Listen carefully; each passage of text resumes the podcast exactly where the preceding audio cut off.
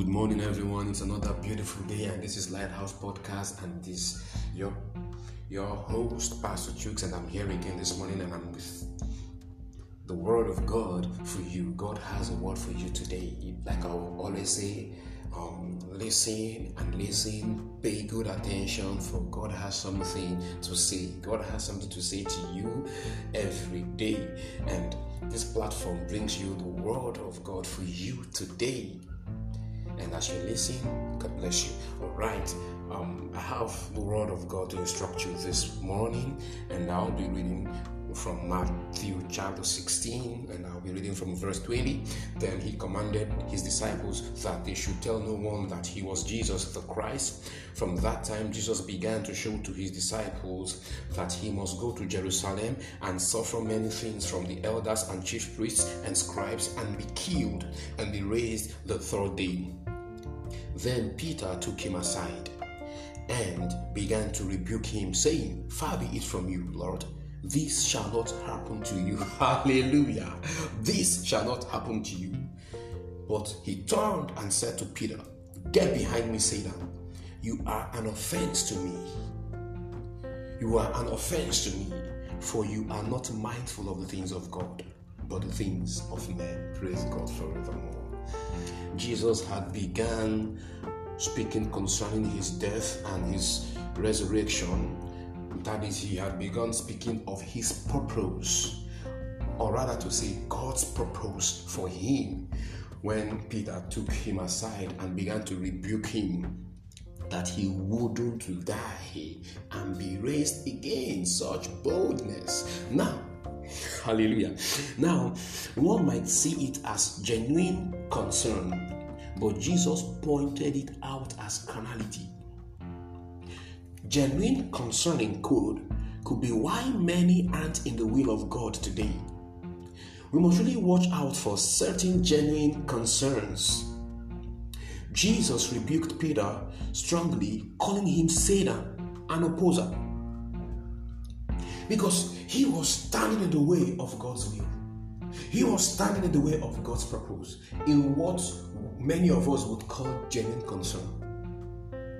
You see that the devil feels these genuine concerns in us that opposes the divine will. Listen to this. When concerns begin to constrain purpose, it isn't concern. It is just a slant towards worldliness. Jesus is dying and being raised from the dead was a thing of God. Hallelujah. Look at what he told Peter. He said, You are not mindful of the things of God, but of the things of men. Oh, glory to Jesus. Glory to Jesus.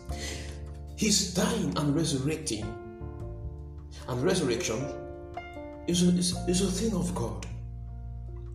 Peter's genuine concern will be because it appeared negative because Jesus has spoken of how he'll be killed and be raised the third day. Now, Peter did, was not looking at the resurrection, he was looking at the killing. So, in other words, he was saying, You're not going anywhere. You are not going anywhere. And that you might say, Oh, he was so concerned. Jesus said, eh, eh. No, you are you, you are an opposer. You are standing in the way of divine will. You are standing in the way of divine purpose. Get behind me. For you are not mindful of the things of God, but the things of men. Praise God. See, Peter's Peter's reaction was because it appeared negative. Listen to this. The path to the fulfillment of our purposes, purposes aren't smooth. Whenever the drive of convenience is heightened on the journey to purpose, the things of God are no longer in our minds. Worldliness can come in a very subtle shade of genuine concern. Let me say it again. Worldliness can come in a very subtle shade of genuine concern that tends to pull you away from that which is the will of God. We must watch out for we must really watch out for voices that talk us out of God's plans and purpose for us, all in the name of concern. Many concerned voices are, are actually satanic inversions to block us out of the path that God has mapped to His purpose for our lives. And this is why we must be discerning, sticking to the things of God. Look, men love convenience at the expense of true purpose. And if we are honest, we'll begin to actually see that it is also eating into, into the church. We just want everything coming to us in convenience. People would love church without prayer.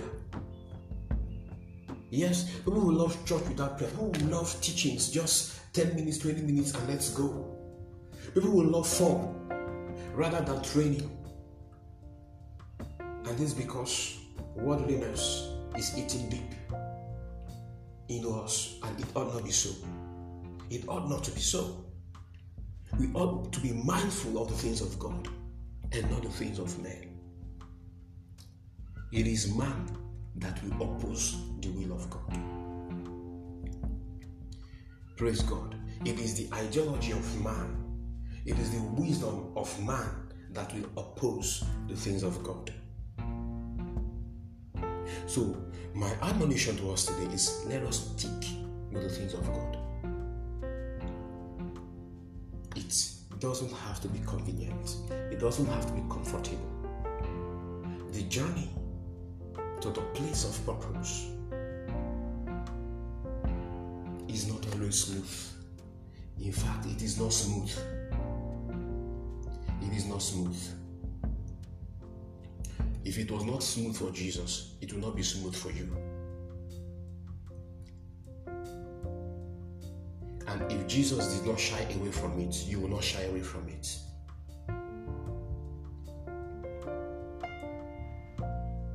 And I'm praying for you this morning that you will not be like Peter, who will stand in the way of divine will and divine purpose. That you will sanctify your heart to be with God's plans, God's plans and purpose for your life all the way. Jesus said, You are not mindful of the things of God but the things of men.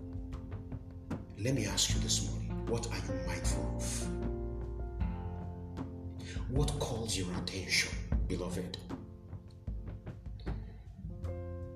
What calls your attention? The things of God or the things of, of man? What is your drive? Convenience or purpose?